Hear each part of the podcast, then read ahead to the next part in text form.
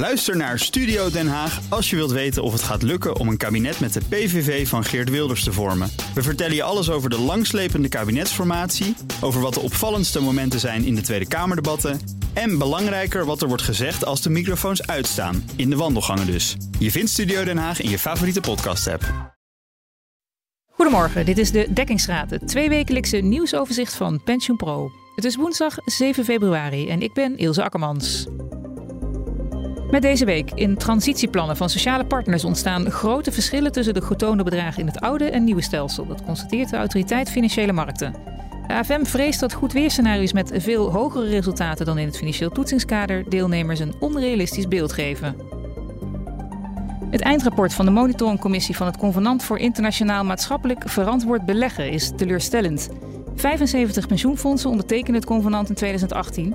En het convenant liep in 2022 af en maar vijf fondsen hebben alle afspraken uit het akkoord uitgevoerd.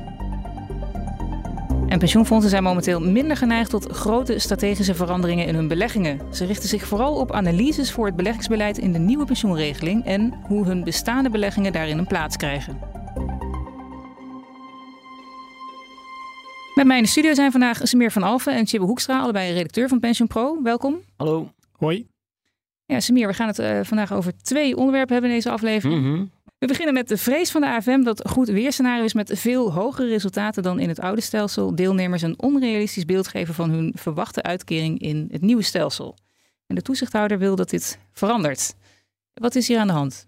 Nou, de AFM maakt zich zorgen over het zogeheten transitie-UPO. Mhm. Dat is een UPO wat elke deelnemer in de brievenbus krijgt in aanloop naar het nieuwe stelsel. UPO is het uniform pensioenoverzicht. Ja, klopt. Dat ding wat uh, niemand leest en in, uh, hooguit in een stopt. krijgt. Of gewoon in het prullenbak uh, gooit. Ja.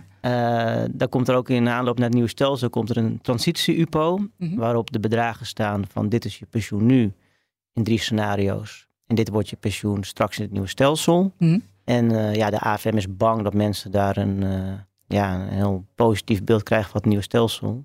Terwijl het misschien niet uh, waar hoeft te zijn. Ja, dat ze hoge verwachtingen gaan hebben. Ja. En hoe kan het dan dat in het nieuwe stelsel die verwachte bedragen zoveel hoger zijn? Ja, dat heeft eigenlijk twee oorzaken. Maar de belangrijkste oorzaak is volgens de AFM het, het zogeheten vervallen van het genoeg is genoeg principe. Mhm. In het huidige stelsel geldt de regel dat je eigenlijk nooit meer kan krijgen dan uh, de inflatie bij je pensioen. Uh, dus ze zeggen ja, een beetje gemaximeerd. Hè? Dus um, je kunt niet uh, als de beleggingen zo goed doen dat je dan nog extra boven de inflatie krijgt. Mhm. En in het nieuwe stelsel, dat is een premieregeling. Ja, daar ken je eigenlijk dat genoeg is genoeg principe niet. Dus als dan de beleggingen het echt heel goed doen, dan krijg je ook een heel hoog pensioen. Ja. En dat blijkt dus ook uit de berekening in de drie scenario's. In een slecht scenario, of een verwacht scenario, of een goed weerscenario. Mm. Ja, dat het veel beter uitpakt dan het huidige stelsel. Om maar een voorbeeld te noemen, pensioenfonds Schoonmaak. Mm. En die heeft dan een transitieplan gepubliceerd. Voor 27-jarigen staat daarin, uh, als, als het een gemiddeld scenario is, dan is het geloof ik al iets van 51% meer aan pensioen wat je krijgt. En als het helemaal goed gaat, dus in het goed weerscenario, dan is het 127%. Ja. Uh, dus dat is echt uh, ja, gigantisch hoog eigenlijk. Enorm verschil ook. Ja. En waar is de AFM daarmee bang voor? Ja, ja het is wel grappig dat de AFM er nu op aanslaat. Want ja, het nieuwe stelsel staat er heel lang in de stijgers. Mhm. En uh, nu komt eigenlijk het moment op dat er ook gecommuniceerd gaat worden richting, richting uh, werknemers, uh, slapers en gepensioneerden. Ja. en ja, kennelijk leidt dat dan bij de AFM tot een zorg. een, een soort ja, commissietje, dat, dat heet de, het platform pensioentransitie. Mm -hmm. Daar zit de DNB in, de AFM, wat pensioenfondsen, pensioenfederatie, verbond van verzekeraars. Lekker gezellig clubje. En die proberen dus, ja, als er problemen ontstaan, dat vroegtijdig te signaleren. En een, een oplossing voor te vinden. En ja, nu heeft de AFM dus eerst die transitieplan onder ogen gekregen, waarin Mhm. die enorme hoge bedragen staan ook bij pensioenfondsen nagevraagd van, goh, ga je dit nou ook echt naar deelnemers communiceren? Nou, antwoord was ja. ja. En dan denkt de AFM, ja, maar dat schetst toch een, uh, een ver verkeerd beeld. Mhm. En ja, je vroeg waar zijn ze bang voor? Ik heb een hele lange aanloop naar het antwoord van deze ja, vraag. heeft helemaal niks. Maar um, ja, ze zijn bang dus dat mensen dus denken van, nou, met mijn pensioen zit het wel goed. Ja. En dan kijken we verder niet naar. Maar er kan gedurende de rit van alles gebeuren, waardoor ja, dat pensioenresultaat of die uitkering toch anders wordt. Bijvoorbeeld als het inderdaad zo goed gaat. Hm. Uh, ja, dan zullen toch sociale partners op een gegeven moment zeggen van ja, misschien moeten we dan toch is kijken of we die premie niet omlaag kunnen doen. En met werkgevers die, die balen sowieso al eh, vaak dat ze best wel hoge premies moeten betalen. Ja. Dus als het dan heel goed gaat, ja, dan zal er misschien toch uh, besloten worden om gewoon die premie omlaag te doen. En dat zorgt er dan voor dat de pensioenuitkering lager wordt. En daar is de AFM met name bang voor. Dat ja, als het inderdaad zo goed gaat, dat er gesleuteld wordt aan de regeling. Ja. waardoor het verwachte pensioen helemaal niet uitkomt, zoals het nu lijkt. Ja. ja, je zei al, het is grappig dat de AFM er nu mee komt. Er is ook al eerder voor gewaarschuwd, toch? Ja, ja, wij Pensioenpro lopen altijd voor op, uh, op iedereen.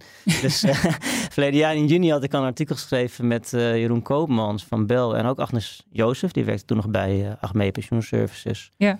En die, ja, die waarschuwde toen al voor die enorm hoge bedragen. En dat was aan de ene kant was dat ook um, dat genoeg is genoeg principe wat vervalt. Maar ook de, ja, de basis waarop al die berekeningen worden gemaakt. Die, die komen bij allemaal scenario's. En ja, die scenario's zijn ook vrij positief. Uh, zeker voor de eerste jaren uh, na de invoering van het nieuwe stelsel. -hmm. Veel hoger dan uh, bijvoorbeeld de aandelenrendementen. Wat de commissie parameters die heeft nagedacht van goh, hoe gaat het nou allemaal ontwikkelen. Die hebben daar een mooi plaatje van gemaakt. En ja, die nieuwe scenario sets van DNB die zijn toch allemaal weer wat rooskleuriger. Mhm. Mm. Dus ja, toen werd al wel het, het steentje geworpen van ja, in het nieuwe stelsel ziet het er allemaal heel mooi uit. Um, terwijl er niet per se meer geld is dan ja. nu. Is dat eigenlijk iets uh, wat nu ook wordt besproken in die Kamerdebatten die er nu zijn met de nieuwe Kamerleden? Ja, ja want Agnes Jozef die, um, die zei het eerste Kamerdebat dit jaar, wat ze zelf had aangevraagd, ook uh, toen de Kamer geïnstalleerd wordt. Toen, toen wees ze er ook wel op van, uh, toen verwees ze inderdaad ook naar dat transitieplan van schoonmaak. Mm -hmm. um, dat die pensioenen dus veel hoger uitkwamen, met name in het goed weerscenario. En ja, ze zijn letterlijk daar zoiets van, uh, hè, actuaris moet ik allemaal berekeningen maken. Mm -hmm. Ik moest nu allemaal berekeningen maken dat het allemaal zo goed uitkwam. Ja, daar kwam geen zin in. Ja. Omdat ik, ja, ik ben het gewoon niet mee, mee eens. En, uh, want ze zegt, ja, er wordt niet meer premie ingelegd dit nieuwe stelsel. Uh, er is niet meer geld. En toch gaat iedereen erop vooruit. Ja, dat kan niet. Ja. De AFM die noemt nu de problemen urgent. Hè? Er moet snel een oplossing komen. Ja. Waar denkt de toezichthouder dan aan? Ja, urgent omdat de eerste fonds gaan al in 2025 over. Dus ja, ergens dit jaar belanden die transitie-UPO's bij die deelnemers op de deurmat. Ja, aan de ene kant wordt gedacht er misschien een disclaimer bij van... nou, dit zijn toch echt wel uh, verwachte bedragen en het kan allemaal anders worden. Mm -hmm. Dus uh, ja, ontlenen vooral geen rechten aan. Uh, ja, je kunt natuurlijk ook zeggen, we gaan die modellen waar die berekeningen op gebaseerd zijn aanpassen, waardoor die bedragen gewoon minder hoog uitkomen. Mm -hmm. Aan de andere kant zegt de AFM, ja, ze constateren problemen, ze maken zich zorgen, Mm -hmm. maar het is toch vooral iets aan de sector, wat, uh, die moet het allemaal gaan oplossen. Wij Ja. constateren het probleem, maar wij gaan niet voorschrijven wat dan de oplossing is. Hoe ze het moeten doen. Nee. Ja.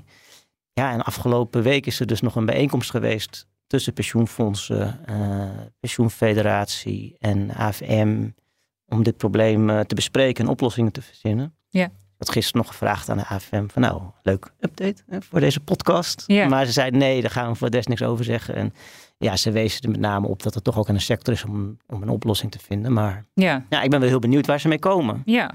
Nou, dat uh, moeten we nog even afwachten dus. Ja. Dankjewel, Samir. Oké. Ik kom zo weer bij terug. Ja. De monitoringcommissie van het Convenant voor Internationaal Maatschappelijk Verantwoord Beleggen kwam met een teleurstellend eindrapport. Van de 75 pensioenfondsen die het convenant hebben getekend in 2018, hebben er dus maar vijf fondsen alle afspraken uit het akkoord uitgevoerd. Het convenant was eigenlijk al vanaf begin tot mislukken gedoemd. Chibbe, wat houdt het convenant eigenlijk ook alweer in? Het INVB-convenant is een afspraak die pensioenfondsen in 2018 met elkaar hebben gemaakt om de OESO-richtlijnen voor verantwoord beleggen te implementeren. In de praktijk betekent dat dat processen moesten worden ingericht aan de hand waarvan ze kunnen controleren of de bedrijven waarin ze beleggen ook uh, mensenrechten respecteren, fatsoenlijk omgaan met hun werknemers, corruptie bestrijden, milieuwetgeving, milieuwetgeving respecteren, dat soort zaken. Mm -hmm. um, die richtlijnen moesten ze implementeren in hun, hun beleid, in hun uitbesteding en in hun rapportage. En ze moesten ook uh, monitoren of hun externe vermogensbeheerders zich eraan houden. Ja. ja, er zijn dus maar vijf fondsen nu die alle, alle hoofddoelstellingen hebben uitgevoerd. Hè? Wat zijn daar de redenen voor? Nou, eigenlijk lijkt het erop dat het convenant al vanaf het begin af aan tot mislukken gedoemd was.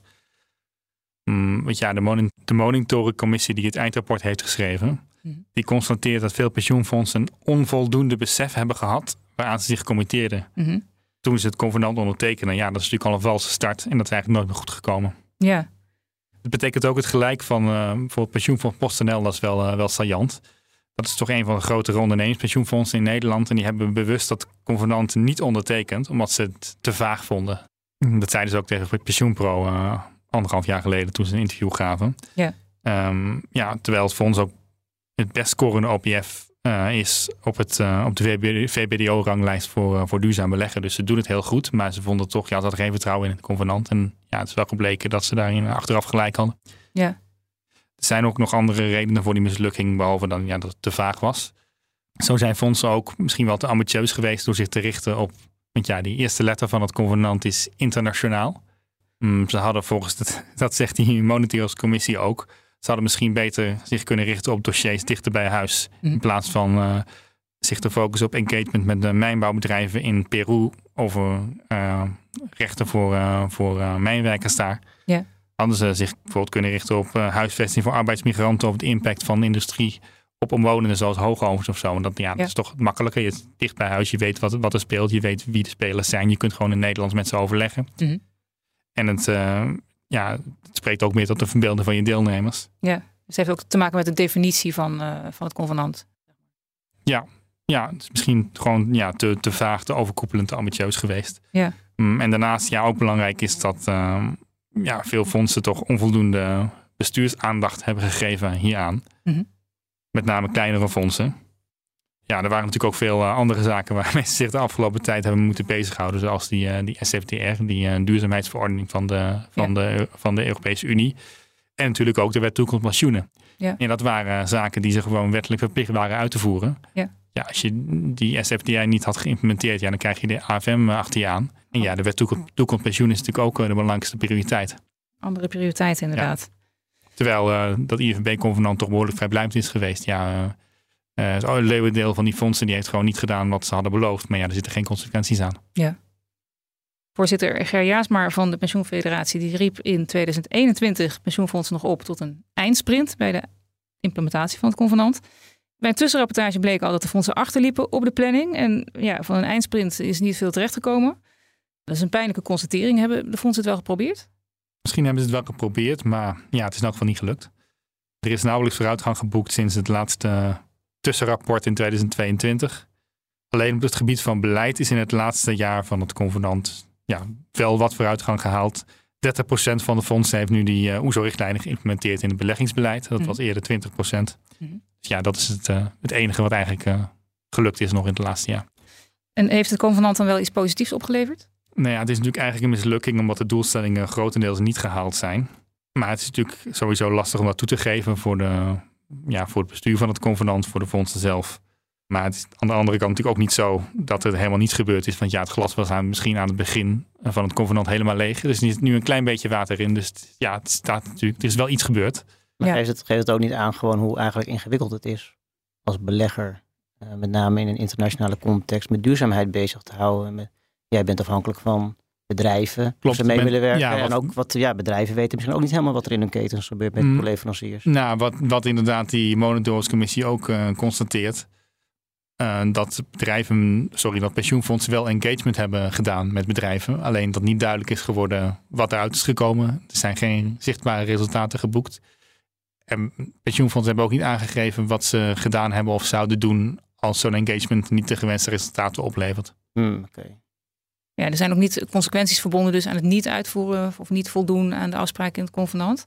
Maar dan, ja, dan is er nog een grote vraag, wat gebeurt er dan nu mee? Zijn er nog überhaupt wel stimulansen om, om dat eh, maatschappelijk verantwoord beleggen breder op te pakken voor de fondsen? Nou, ik heb ook de pensioenfederatie om een reactie gevraagd. Ja, die kwam pas na de publicatie van mijn artikel. Mhm. Ja, in die, uh, ja, de woordvoerder zegt dat ze momenteel met een groepje pensioenfondsen aan het kijken zijn of ze standaard passages kunnen opstellen voor uh, de contracten die pensioenfondsen met vermogensbeheerders hebben. Waarin ze dus die, die richtlijnen gaan verwerken. Ja.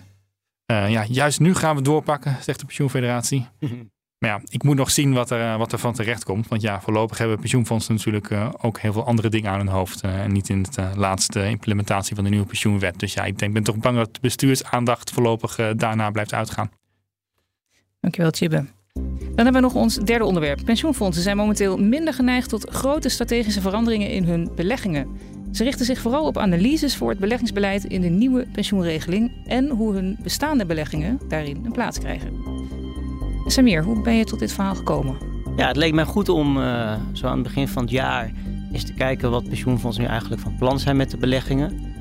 Um, ja, pensioenfondsen zijn langetermijnbelegger en leggen strategische beleggingsbeleid leggen ze dan wel vaak voor x aantal jaren vast uit een uh, ALM-studie. En dat vertaalt zich dan elk jaar dat ze kijken van oké, hoe gaan we dat dan invoeren of wijken we er iets van af. Maar het leek me wel interessant om dit jaar eens te kijken van ja, zie je nou ook al in die hele plannen of wat er allemaal besproken wordt in besturen of beleggingsadviescommissies al iets van een glimp van hoe ze nou eigenlijk willen gaan beleggen het nieuwe stelsel en hoe ze zich daarop voorbereiden. Mhm. En ook ja, omdat de rente structureel hoger staat dan uh, pakweg twee, drie jaar geleden, ja, zie je dan ook nog verschuivingen uh, in de beleggingen, omdat ja, met bepaalde beleggingen gewoon meer rendementen maken valt uh, in aanvang dan voorheen. Ja. Dus daar was ik eigenlijk interessant, of in geïnteresseerd, heel moeilijk woord, in geïnteresseerd of, um, ja, of je daar dus wat zag. En ja. heel veel partijen, fiduciair beheerders en consultants gebeld om daar wat zicht op te krijgen. Ja. En wat viel je op toen je deze mensen, de fiduciair managers en consultants had gesproken? Nou, dus Eén ding wat me opviel was dat de pensioenfondsen niet al heel een duidelijk beeld hebben van, oh, zo gaan we onze beleggingen invullen in het nieuw stelsel en zo gaan we erop voor sorteren. Um, wat je ook wel ziet is dat die hogere rente, um, ja, aan de ene kant bij pensioenfondsen die dus net hun strategische studie hebben gedaan, die ALM-studie, zie je die hogere rente wel wat invloed hebben, maar um, fondsen die dat niet hebben gedaan, die, die wijzigen niet uh, echt heel erg veel. Mm -hmm.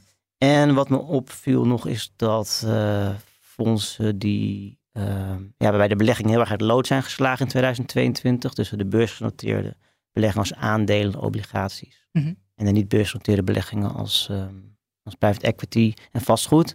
Mm -hmm. um, ja, dat fondsen daar, die daar nog steeds met die, ja, met die balans, dat dat niet helemaal nog goed in balans is, daarmee worstelen. Dat ze dus uh, wat ze verdienen op private equity en vastgoed, dat ze dat dan in, uh, in aandelen stoppen of Ja. obligaties om dat weer recht te trekken. Ja. Dat viel me een beetje in grote lijnen op. Ja, want sinds 2020 zijn de dekkingsgraden fors gestegen. hè? Ja, klopt. En, en wat doen de fondsen met dat gegeven? Ja, je hebt eigenlijk twee groepen fondsen, ehm, kwam ik dan achter in mijn, in mijn rondgang. Eh Chibbe heeft ook heel veel geschreven dat pensioenfondsen de dekkingsgraad eh, of de renteafdekking hebben verhoogd. Ja. Ook om de dekkingsgraad eh, in aanloop naar het nieuwe stelsel te beschermen. Eh, dus dat is dan één, één categorie fondsen die dat heeft gedaan, eh, nog ook gaat doen. Of gewoon zeggen van nou, de dekking is zo hoog en dat laten we dus eh, nu ja, zo. Ja, Samir, staat in die beleggingsplannen nou ook nog wat ze gaan doen in de aanloop naar de transitie? Want ja, die transitiedatum hebben ze en dan ze moeten naar die transitiedatum toewerken. Dan heb je toch een harde knip en dan ja, ga je over naar je, naar je nieuwe beleid. Nou, wat ik begrepen heb, is dat er wel taal staat in, de, in, in uh, beleggingsplannen van dat bijvoorbeeld de bescherming van de dekkingsgraad een belangrijk aandachtspunt is voor de komende jaren. Maar dat, hoe ze dat precies gaan invullen, dat dat ja, eigenlijk meer ook wel in beleggingsadviescommissies wordt uh, besproken. En dan niet, niet, niet een heel, hele route of zo in het beleggingsplan staat.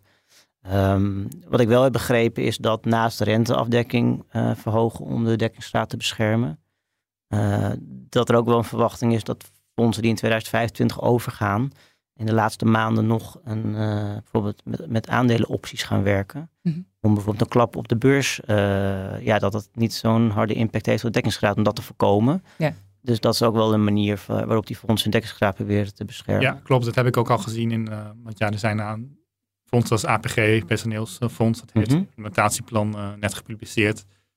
Ja, ook een, een fonds als uh, APG personeelsfonds, Ja. die heeft zijn uh, implementatieplan uh, net gepubliceerd. Mhm. En daarin staat ook dat zij hun aandelenrisico uh, ja, flink gaan terugbrengen. En doen ze onder meer met opties. Oké, ja, dat is wel interessant. Ja, want ik heb twee, nou misschien twee jaar geleden een verhaal geschreven over drie manieren om je dekkingsgraad te beschermen.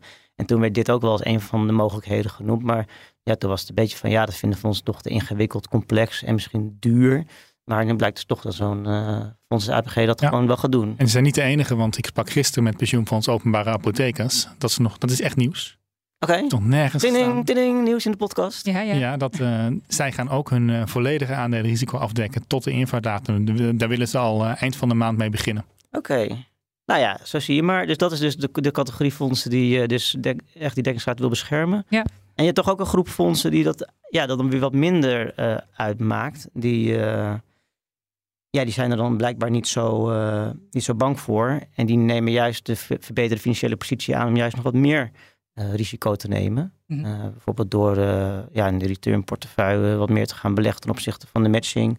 Of de matching portefeuille in te vullen met, met hypotheken in plaats van alleen staatsobligaties. Of juist wat meer in private equity te beleggen of vastgoed. Mhm. Dus ja, dat vond ik ook wel een interessant element. Dat niet de hele sector kennelijk die dekkingsgraad kost. Het kost veel beschermen. Maar ja, ook een aantal fondsen zeggen nee, we nemen juist alvast wat meer risico in aanloop naar het nieuwe stelsel. Ja.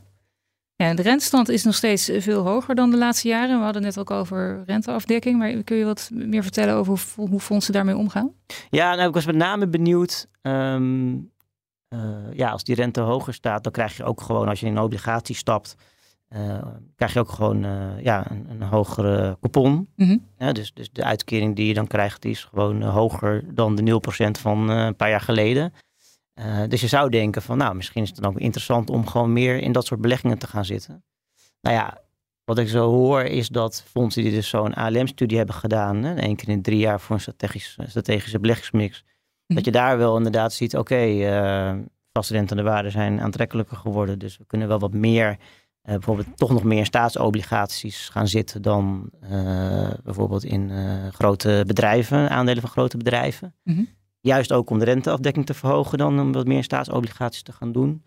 Maar ik begrijp ook wel fondsen die niet zo'n strategische studie hebben gedaan, dat die eigenlijk zeggen van nou, ja, misschien zijn er mooie rendementen al gemaakt op die obligaties, bedrijfsobligaties. Mm -hmm. Dus ja, daar gaan we nu niet meer geld in, in stoppen. Ja. En in 2022 daalden aandelen en obligaties in waarde. Afgelopen jaar herstelden de koersen zich weer. Wat betekenen deze koersbewegingen voor de beleggingen van de fondsen? Ja, nou in 2022, zoals ik al zei, zag je dus die balans tussen, tussen beursgenoteerde beleggingen en niet beursgenoteerde beleggingen helemaal uit het lood slaan. En ja, fondsen zeggen gewoon, we willen zoveel in beursgenoteerd, of het moest dan liquide en zoveel in niet beursgenoteerd illiquide. Ja. Er zitten bepaalde bandbreedtes omheen. Ja, en als die bandbreedtes doorbroken worden door bepaalde bewegingen, dan moeten ze eigenlijk dat weer uh, recht gaan breien door te gaan verkopen en transacties te voeren. Nou, ja. Waar pensioenfondsen niet van houden, is heel veel transacties, want dat leidt alleen maar tot hogere kosten. Um, ja, en die illiquide beleggingen, ja, ze heet het niet voor niets illiquide. Dus die kan je niet uh, van de een op de andere dag verkopen. Hm. Dus veel fondsen hebben dat toch een beetje aangekeken en een beetje ondergaan in 2022 toen die aandelen en obligaties enorm omlaag gingen. En de ja, private equity en vastgoed bleven een beetje liggen of steeg zelfs nog wat. Um, ja, hebben ze toch gekeken, eh, eerst een beetje aangekeken. En 2023 is het ook weer hersteld, uh, aandelen en, en obligaties. Maar nog niet bij alle fondsen weer zoals het uh, volgens de strategische beleggingsmix moet zijn. Mm dus dan zie je dus dat fondsen dus zeggen van nou, wat we nu verdienen met private equity en, en vastgoed. Daar komen gewoon vaste inkomstenstromen elk jaar richting het fonds. Dat gaan we dan niet opnieuw beleggen in vastgoed en private equity, maar dat groeit alleen maar nog meer. Maar daar kopen we aandelen en obligaties van. En ja, zo wordt die balans dan wat, uh, wat rechter getrokken. Ja. En zie je een verschil in hoe fondsen beleggen in aanloop naar het nieuwe stelsel uh, vergeleken met het huidige stelsel? Nou, wat ik, um, wat ik wel, ik sprak dan toevallig ook een pensioenfonds. Ja, dit, nieuws komt uh, dan naar je toe. er is een pensioenfonds ook uh, die is wel vaak in een podcast uh, langs gekomen. Ja, precies. Ja. en uh, die gaan dus in 2025 al over. Mm -hmm. En toen had ik ook gevraagd vanochtend van ja, gaat jullie beleggingsmix er dan heel anders uitzien? Maar dat blijkt dan toch eigenlijk niet het geval te zijn. Op hoofdlijnen ja, blijft de verhouding tussen vastrentend en, en, en meer risicovolle beleggingen blijft ongeveer gelijk. Mm -hmm. In de orde 45 om 55 procent. Um, ja, voor jongeren kan ja, de renteafdekking gaat dan wel omlaag, omdat uh, een nieuwe stelsel, ze hadden dat geloof ik opgehoogd naar 80%. In dit nieuwe stelsel gaat het terug naar 35%. Mm. En ook omdat ze voor jongeren minder hoefden af te dekken. Maar ja, als dat een voorbode is voor heel veel fondsen, dan zal de misschien in de belegging uiteindelijk helemaal niet zoveel uh, veranderen. En is met name iedereen meer in paniek om de dekkingsgraad die er nu is, om die uh, vast te houden. Dat daar eigenlijk de blik op gericht is. Ja. Ik weet niet, je hebt je nog bij APG nog iets gelezen over hoe hun beleggingen eruit gaan zien? Ja, APG, gaat, APG gaat wel wat uh, dingen aanpassen. Die gaan bijvoorbeeld minder in opkomende markten aandelen beleggen en meer in emerging market debt. Oké. Okay. Dus ze gaan niet meer in inflation-linked bonds gaan ze ook niet meer zitten. Mm -hmm. Ze gaan wel wat dingen, wat dingen aanpassen, maar ik geloof ook dat de return matching verhouding niet heel erg wijzigt. Oké, ja, nou, interessant. Samenvattend zijn weinig of, of niet bezig met. Met dingen voor het nieuwe stelsel, maar ja, in aanloop naar het nieuwe stelsel ehm, ja, proberen ze toch wel uh, zoveel mogelijk dekkingsgraad te beschermen. Ja. Dankjewel weer voor je bijdrage, Samir. Dit was de dekkingsgraad van PensioenPro met de laatste ontwikkelingen in de Nederlandse pensioen- en beleggingssector. Op pensioenpro.nl lees je meer. Vond je het leuk om te luisteren? Dan doe je ons een groot plezier als je deze aflevering deelt in je netwerk of op sociale media met de hashtag PensioenPro. Mijn naam is Ilse Akkermans. Fijn dat je luisterde en tot over twee weken.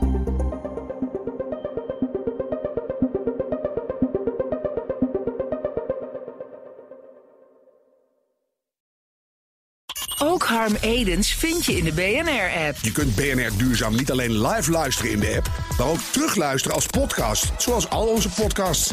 En naast dat de BNR-app Breaking News meldt, houden we je ook op de hoogte van het laatste zakelijke nieuws. Download nu de gratis BNR-app en blijf scherp.